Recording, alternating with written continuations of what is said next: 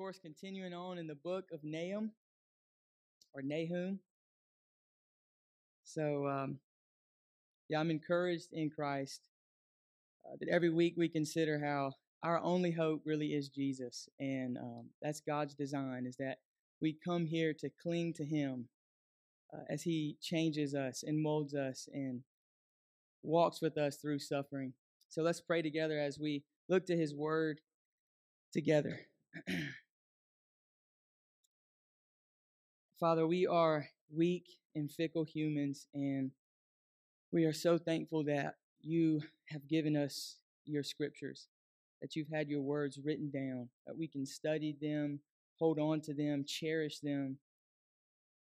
We're thankful that you've revealed yourself to us, and we can learn things about you and about ourselves, and we can hold on to the promises that you have made and followed through with from the Old Testament to the New, and then promises that you've made in the New Testament um, that were foreshadowed in the Old. And Father, we're thankful for your faithfulness, and we uh, we come to you needy, asking you to be faithful to use this time to to grow us, to help us to see Christ, that we would be knit together in love and unity around Him.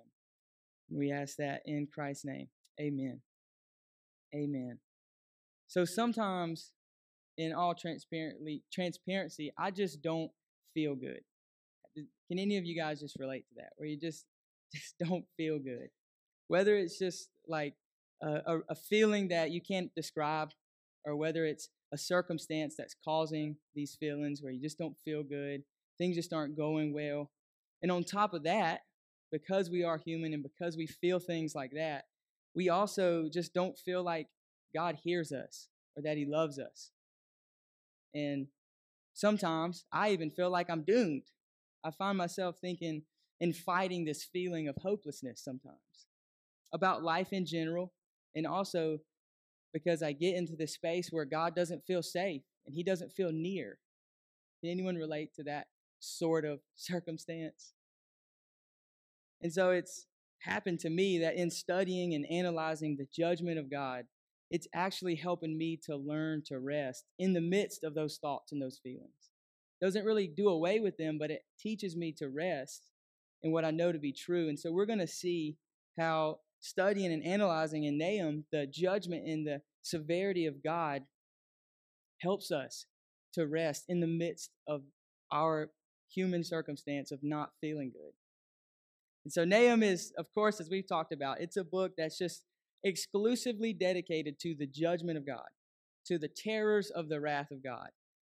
And so, although the first chapter is very zealous to communicate uh, the jealousy of God for his people, the, the book does more to really attract our disgust and our hostility rather than it does to attract our hearts.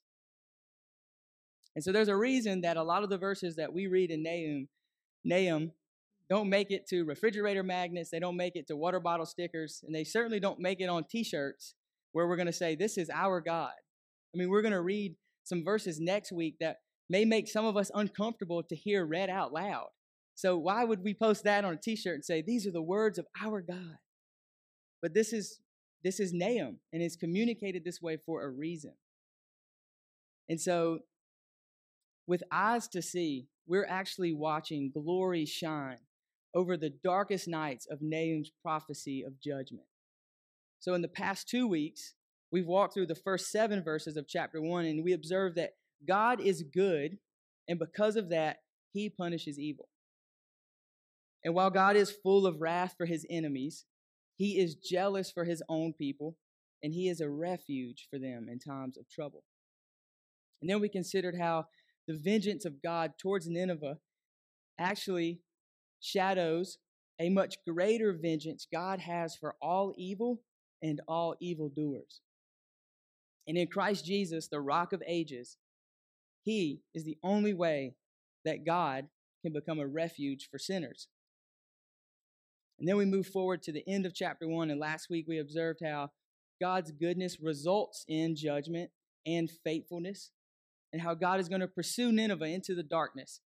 God's wrath is going to be so terrible that death and hell are going to seem like a comfort. He's going to pursue them into darkness. They're going to be running to darkness, trying to escape the wrath of God. And he allowed Assyria, God allowed Assyria to overtake the northern tribes of Israel, and he's allowed them to torment and oppress Judah. And he's used Assyria to accomplish his purpose of lovingly and sovereignly disciplining Judah, disciplining them out of their pride and out of their distrust and idolatry. And so he has them in the place that he wants them. And so, as Nineveh pushes ahead, though, to take over the world, God is not going to let Judah see decay. God has promised that the Messiah would come from them, and he is faithful. So, because of his steadfast love for his people, he's going to eradicate the Assyrians because they have no respect for God, they have no fear of God. And God is unswervingly committed to bring from Judah the snake crusher, the Messiah, who would crush sin and Satan and hell. And we ended our time last week and we saw how God's judgment and destruction of Nineveh is a type that finds its partial fulfillment in Christ, who was judged in the place of all of God's people so that they could be forgiven and so that they could have peace for all eternity. And it finds its complete fulfillment when Christ returns and he brings New Jerusalem to earth. And sin and Satan and hell and death will be completely eradicated, and we will walk with God forever. And so now we're in chapter 2, and Nahum is going to describe, as if he were watching it happen, how God is going to destroy Nineveh and the Assyrian Empire. So if you haven't already done so, you can go ahead and flip to Nahum and look at chapter 2, or you can turn them on, or you can just follow along on the screen behind me. Either way is fine.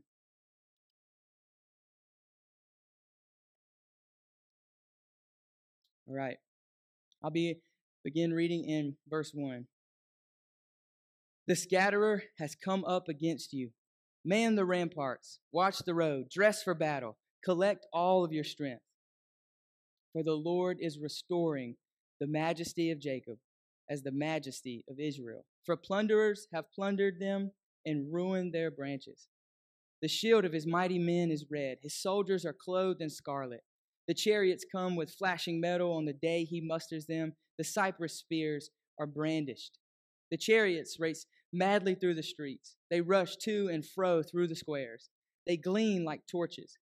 They dart like lightning. He remembers his officers. They stumble as they go. They hasten to the wall, and the siege tower is set up. The river gates are open. The palace melts away. Its mistress is stripped She's carried off, her slave girls lamenting, moaning like doves and beating their breasts. Nineveh is like a pool whose waters run away. Halt, halt, they cry, but none turn back. Plunder the silver, plunder the gold. There's no end of the treasure or of the wealth of all precious things. Desolate, desolation and ruin. Hearts melt, knees tremble, Anguish is in all loins, all faces grow pale. Where is the lion's den, the feeding place of the young lions, where the lion and the lioness went, where the cubs were, with none to disturb? The lion tore enough for his cubs and strangled prey for his lioness, his lionesses, and he filled his caves with the prey and his dens with torn flesh. Behold, I am against you, declares the Lord of hosts.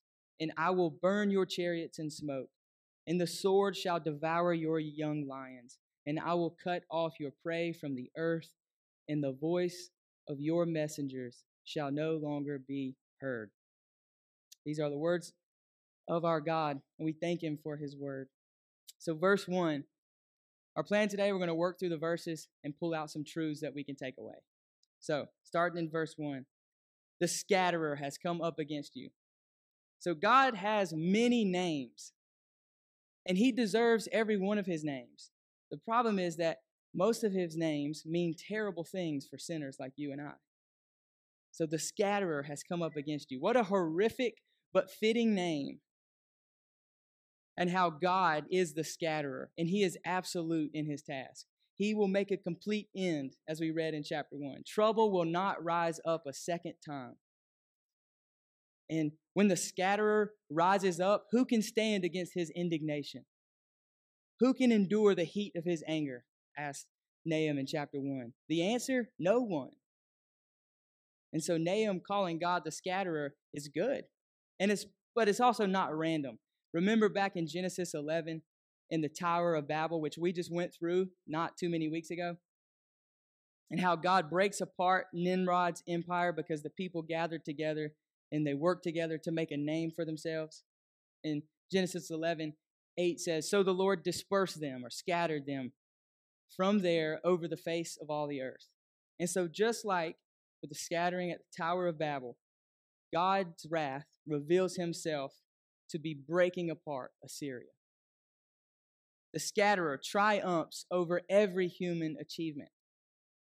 So God is going to put an end to Nineveh. He's come up against them. This is a military term. The scatterer has come up against you, which is appropriate because God is going to use an army to destroy the Assyrian Empire. And so Nahum tells Nineveh in the rest of verse 1 Man the ramparts, watch the road, dress for battle, collect all your strength. It's just literary sarcasm here because Nahum then goes on to describe how they're going to be destroyed. So he's sarcastically saying, Get ready, find all your strength, but your doom is sure. Because God is restoring the majesty of Jacob as the majesty of Israel. Verse 2. So why is the cat the scatterer come up against Nineveh, up against the Assyrian Empire? Because he is restoring the pride of Jacob. Another word for majesty is the pride of Jacob and the pride of Israel. He's restoring them. And so this is not pointing to a specific time where God's going to bring Israel back to a world power. They're going to reign in Canaan and everything goes well. The rest of the Old Testament proves that that doesn't happen. Right? What is happening is God has completed his purpose. God has humbled Judah to where he wants them, and now he's restoring them. So Judah had been lowered to the place of no hope. God's judgment on Nineveh and his slowness to anger and steadfast love with Judah is their only hope. They can no longer muster up strength to get them out of this circumstance. Judah has to turn to God. He, they have to look to him and say, Help. They've been stripped of all power, of all freedom. They couldn't defend themselves. And seeking to build a name apart from God, Judah couldn't even team up with the world to save themselves. So God uses Nineveh to lower them, and He's accomplished that purpose. He's returned them to the place of recognizing who He is. And their only boast can be in God, in the true and living God of Abraham, of Isaac, and of Jacob. That's the only hope they've ever really had. They would be nothing had not God chosen Abraham and raised up a nation. Or thinking about how he delivered his people from Egypt with Moses. They he spread seas apart. I mean, he's nature is being thrown into confusion because God is protecting his people. God has always been his people's only hope. And they seem to forget that. And so God humbles them and says, try to do it on your own. And they're under the shadow of this empire about to be destroyed. The, the northern kingdom has already fallen. And now Judah is like, God, help us, lest we be destroyed as well. So God has got them to that place. And this phrase, the, the pride of Jacob, the majesty of Jacob, is the pride of Israel. There's not many places that this comes up. And there's also not a lot of research done on this phrase, the pride of Jacob. It's found in Psalm 47, verses 4. It's found also in Amos, chapter 6 and chapter 8. And it's used two ways in bad ways and in good ways. In some of the good ways, God said that He, in this way, I'm going to restore the majesty of Jacob, or He swears by the pride of Jacob. In other ways, He says, I hate the pride of Jacob. It's very interesting. It's a play on words there. So when God says he hates the pride of Jacob and Amos, he's referring to how Israel always seems to trust in this, po- this political and military mindset where they get to just take over all the world and be powerful. They always end up trusting in themselves and building their own kingdom. He hates that about them. I mean, if you think about Jacob's life, right, who was given the new name of Israel, but Think about how Jacob's life was full of pride. He was always after his own desires. I mean, he was such a like a flawed human character. He came out of the womb grabbing Esau's heel like he was trying to pull him back because he didn't want to be last. He wanted to be first. He stole his brother's birthright by deceiving his blind father. He works up a business deal to earn the wife of his dreams. Then he separates his family because he's scared when he hears that Esau wants him dead. But God had chosen, broken, and carried Jacob. The pride of Jacob in verse 2 of our text today is obviously not about Jacob, but Jacob's God. It was not the grip that Jacob had on life to get what he wanted. It was the sovereign, all wise God who always had a grip on Jacob. I mean, God tells Rebekah, the older will serve the younger. Jacob I've loved, Esau I've hated. And what God is doing is He is showing how His mercy depends not on human will. It doesn't depend on which nation is the strongest. It doesn't depend on how much exertion that you can do to try to please God. It depends on God who has mercy. Romans 9 11 through 16 talks all about this. He's showing that no one deserves his mercy, but he's decided to have mercy. And so it's because of this that he places the blessing of Abraham onto Jacob, the younger, weaker, deceptive brother. So, by humbling Judah with the savage Assyrian Empire, God is restoring Judah to her rightful place in being the light to the world, in displaying the greatness of her God, and calling nations to fear him who is slow to anger, who is great in power, and who will by no means clear the guilty. When God says that he's restoring the pride of Jacob as the pride of Israel, he is restoring their hope and their trust in God. He is restoring them as the nation who points to the all wise, sovereign God of the universe. He was calling them not to trust in themselves, but to trust in Him. And so we move on to the second half of verse 2. For plunderers have plundered them and ruined their branches. And this is metaphorically descri- describing what Assyria has done to the northern and southern tribes of God's people all but the southern kingdom have pretty much been ripped up by the roots in front of their enemies, and they've been plundered to nothing.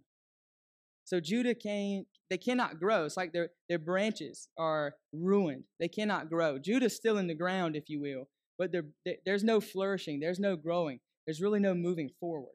It only seems like it's going to die. So God has got him in this place because he is restoring the pride of Jacob.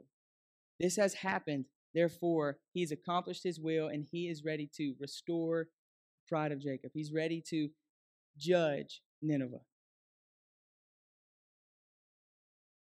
You see, Nineveh had presumed on God's wisdom and discipline of his people. And he they look at their overtaking of Israel as their power, as their own might, as their own strength, as something to be trusted in. They don't consider God's plan and God's wisdom. They see Israel being overtaken as a weakness of their God. This one, this one nation who repented out of fear of God's wrath now cares nothing about God and actually threatens him by saying that he's going to take over their people. And so now that God, again, has his people where he wants them, all our only hope is you, God. He is going to judge. Moving on to verse 3 the shield of his mighty men is red, his shoulders, soldiers are clothed in scarlet. Some say, you know, that the shield is painted red. Others say that it could be covered in the blood of their enemies. And being clothed in scarlet seems to really just communicate that the colors of their uniforms are scarlet. Could mean more, but at the end of the day, here's what is being said. The army with which God's going to use to destroy Nineveh their appearance is just going to cause fear in their enemies. Their appearance, just Nineveh seeing this army, they're going to be this mighty, mighty empire of Assyria. These mighty warriors of Nineveh are going to shake in fear just by looking at these people.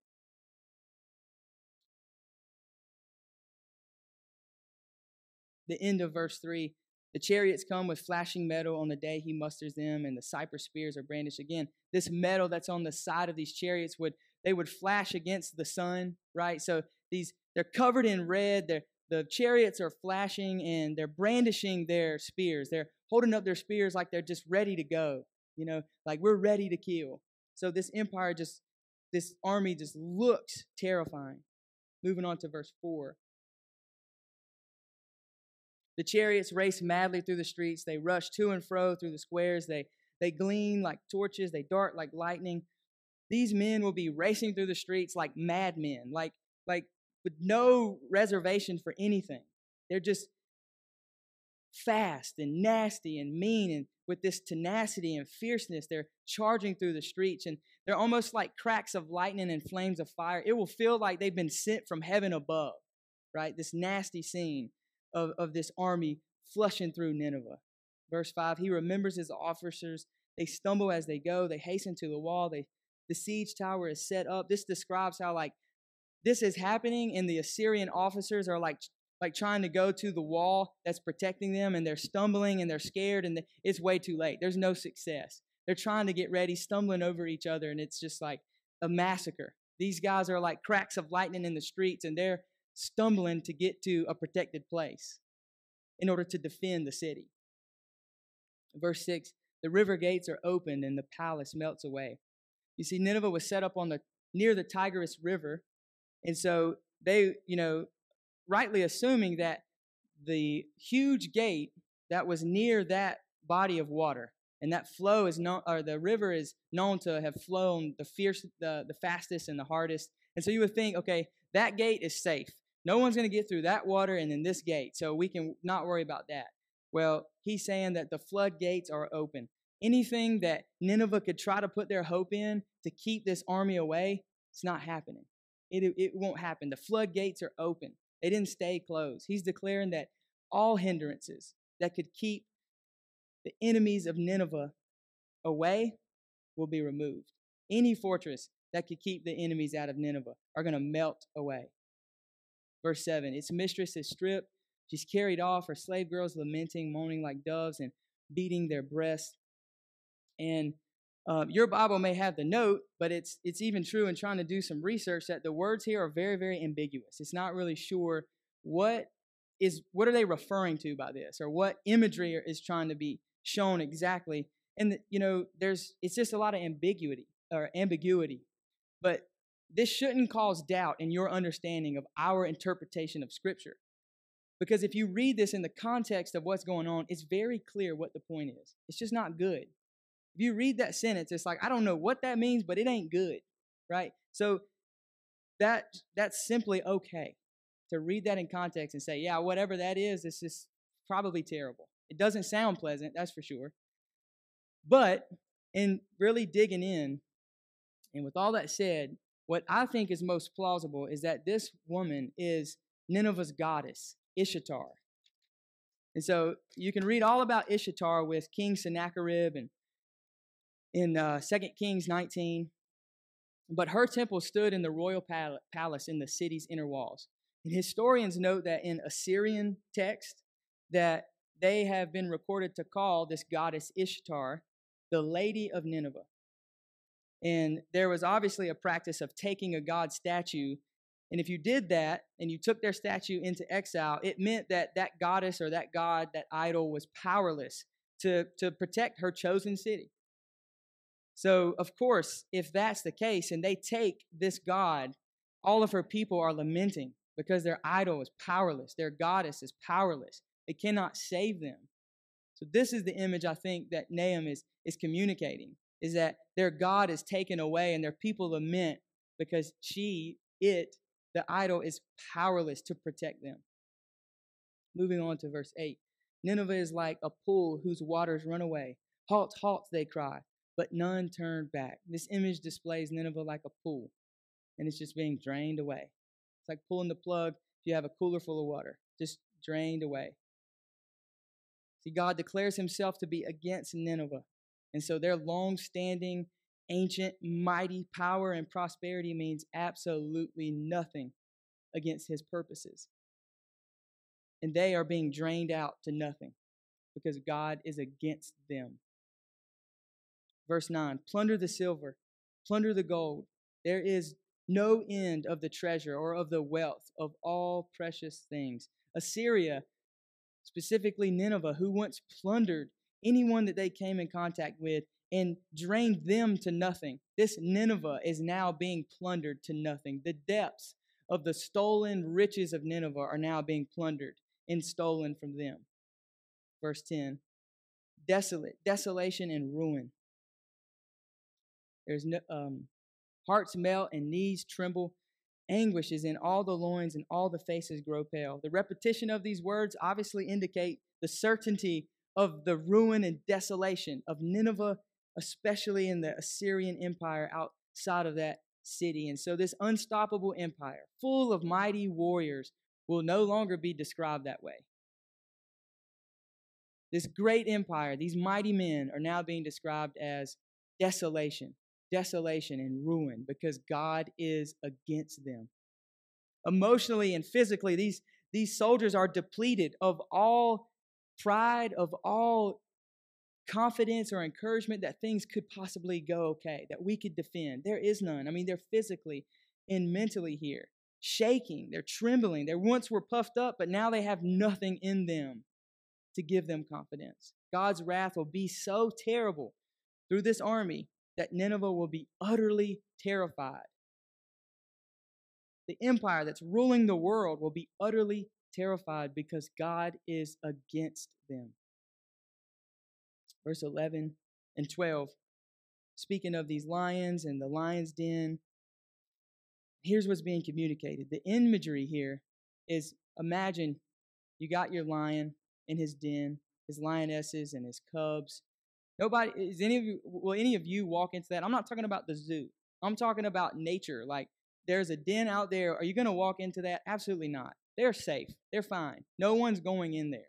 Right? So this once vicious, huge, glorious, powerful empire with no one to disturb them. God said he is going to come through and destroy them. Verse 13. So he sets it up, verse 11 and 12. This huge empire that no one is ever going to destroy them. God says, Behold, I am against you. Because I am against you, you will be destroyed. With an overflowing flood, I will make a complete end of the adversaries, and I will pursue them into darkness. You will not rise up a second time, Assyria. No more shall you exist, Nineveh. So that concludes our time in just looking at these verses. And, brothers and sisters, this God who has declared all of this to be against Nineveh is the same God who asks us, tells us, commands us to pray for our enemies, to forgive them, to turn the other cheek to our enemies, as we read earlier today. But this God does not sound like that God, does it?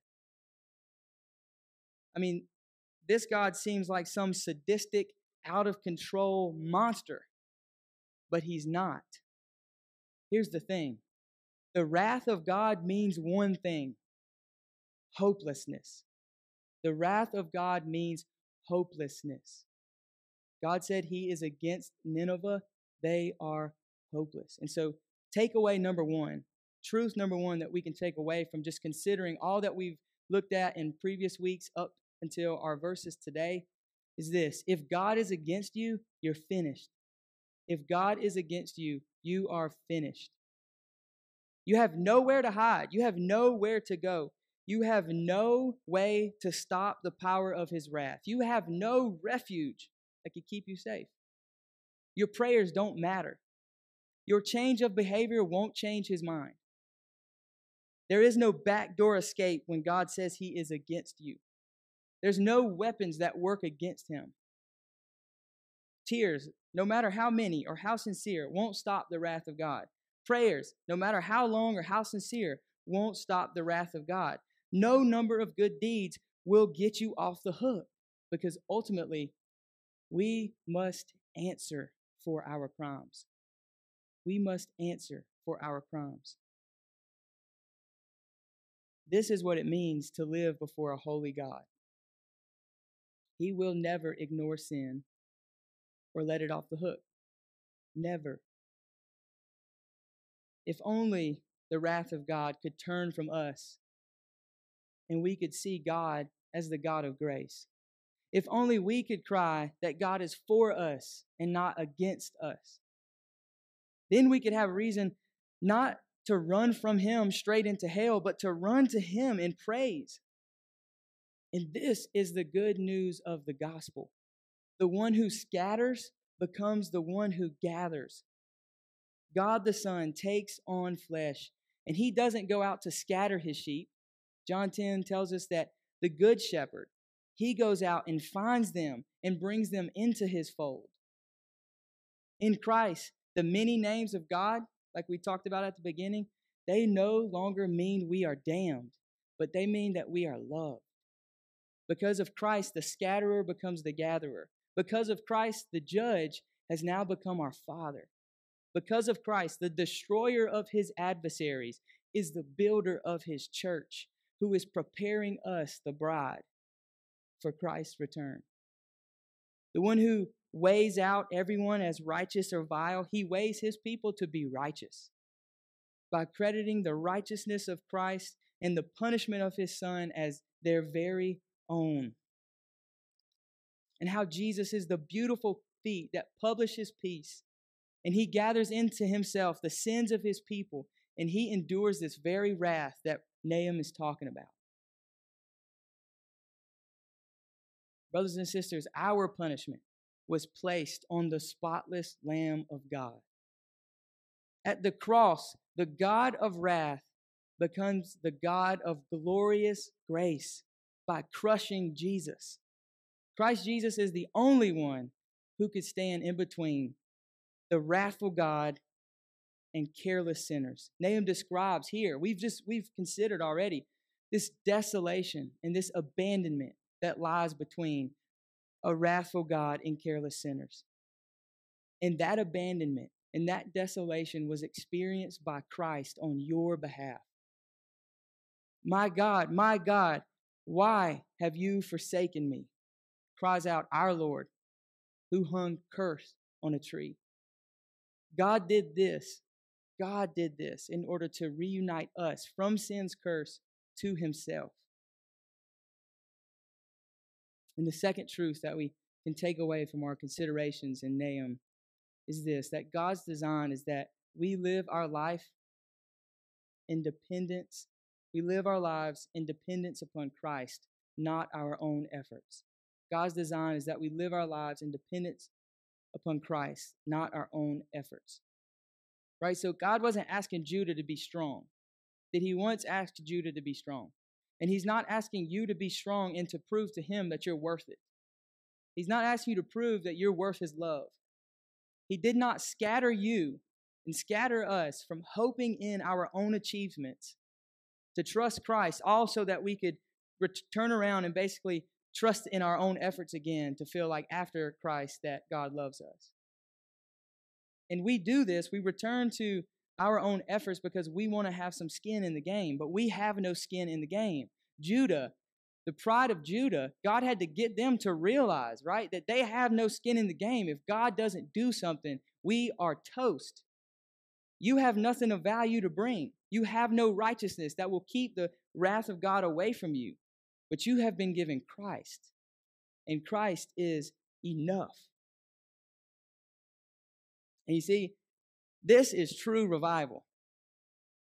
We all want this spiritual revival, right? Where we get a dose of the ghost, things start going well, and, and we're doing good, we're feeling good, everything's just fine. But that is not revival. You see, here's the thing God disciplining Judah in order to show them their sinfulness and their weakness, in order to restore in them a hope and trust in God alone, that is revival. In our flesh, though, we loathe this idea of God humbling us over and over and over to where all we can really say is, Father, have mercy on me, a sinner. We like the way that sounds. And here, as we sit in church, we love, like, but I want to be there. But when we experience that, where we really feel like, I'm just so messed up and I feel bad, I feel my sin, I feel hopelessness. God, have mercy on me, a sinner. That's exactly where He wants us, but in our natural state, we don't like to be there. It's not all that fun. We loathe this idea of a holy God sanctifying us this way, showing us our sin and causing us to really say, Christ is my only hope. It's scary. It takes us to a place where we don't want to be. We don't want to be in a place where we can do nothing for ourselves. We don't want to feel hopeless like Judah feels. We don't want to have to come to the grips that we can do nothing to save ourselves.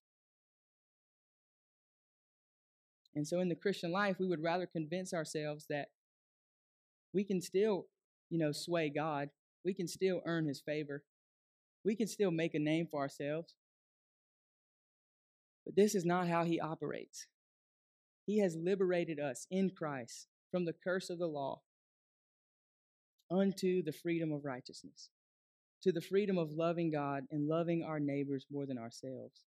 We don't have to be concerned about making a name for ourselves. We've been given all that. And so now you can look around this room and really care for people because there's no condemnation for you who are in Christ. There is no wrath for you who are trusting in Christ. God is your Father. And so these people in this room, the people who are on vacation, members of this church, we can take care of one another. We don't have to be all in our heads about what God thinks about us or what each other thinks about us. And we can fight the desire to judge each other's sin. And we can pursue love and unity and be quick to offer mercy, be quick to seek to understand, and not to justify ourselves. And you know what? The hope of all of this that I'm just talking about is that God is going to do it. He is doing that in us. He will have his way. If there's one thing we can learn about him protecting his people is that he promised a savior and he made it happen. And he's promised many things to us. He's promised that he will not stop what he has started in us, that he is going to complete this work. He's promised that we will walk in the good works that he's prepared beforehand for us to walk in. But we're so concerned in taking those good works to make a name for ourselves instead of clinging to Christ as our only hope and loving one another. You'd be surprised at how many good works come out of you stop trying to make a name of yourself before God. And really, it's all motivated because of the first thing we said. We always come to this place where we feel like God isn't near. So, you know what? I'm going to do something about that. Well, I feel like God doesn't love me, so let me do something about that. When we look into ourselves to find reason that, that God should or shouldn't be near to us, and we do this making a name for ourselves. And the third truth that we can glean and take away from our considerations so far in Nahum is this In Christ, God is not against you, He is for you. In Christ, God is not against you, He's for you. God's judgment and his faithfulness through the Old Testament are the results of him being for his people. Christ came because he was for you. God saved Judah because he was for his people. He was committed to his promise to save his people from their sins. God showed his love for us in that while we were still sinners, Christ died for us. The cross establishes this. Without a doubt, God will not scatter you. That's what the cross means. God will not scatter you, but He gathers you to Himself, and He will never leave you, and He will never forsake you. That is what the cross means. He will hear your prayers. However hopeless it feels to pray them, He hears you. He will be your Father, and He will walk with you through suffering. So, next time you feel like God doesn't love you, or He's out to get you, or he's forgotten about you, remind yourself that these thoughts are not from God. Those feelings are not from your Father who crushed his son. Those thoughts and those feelings are from the enemy. God hung his son on a tree and abandoned him to judgment because he loves you.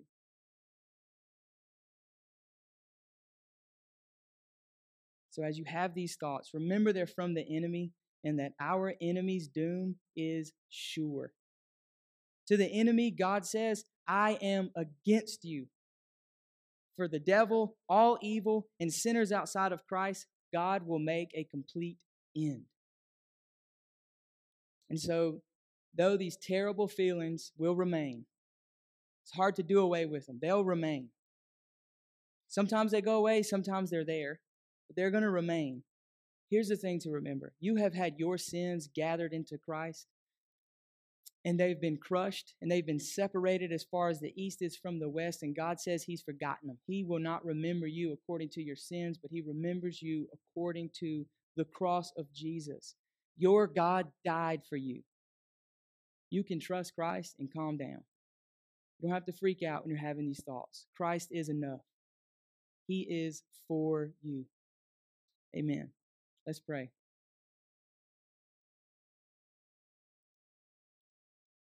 Father, we are so thankful. Yeah, to come to you and, and know that you are our Father. We're so thankful to know that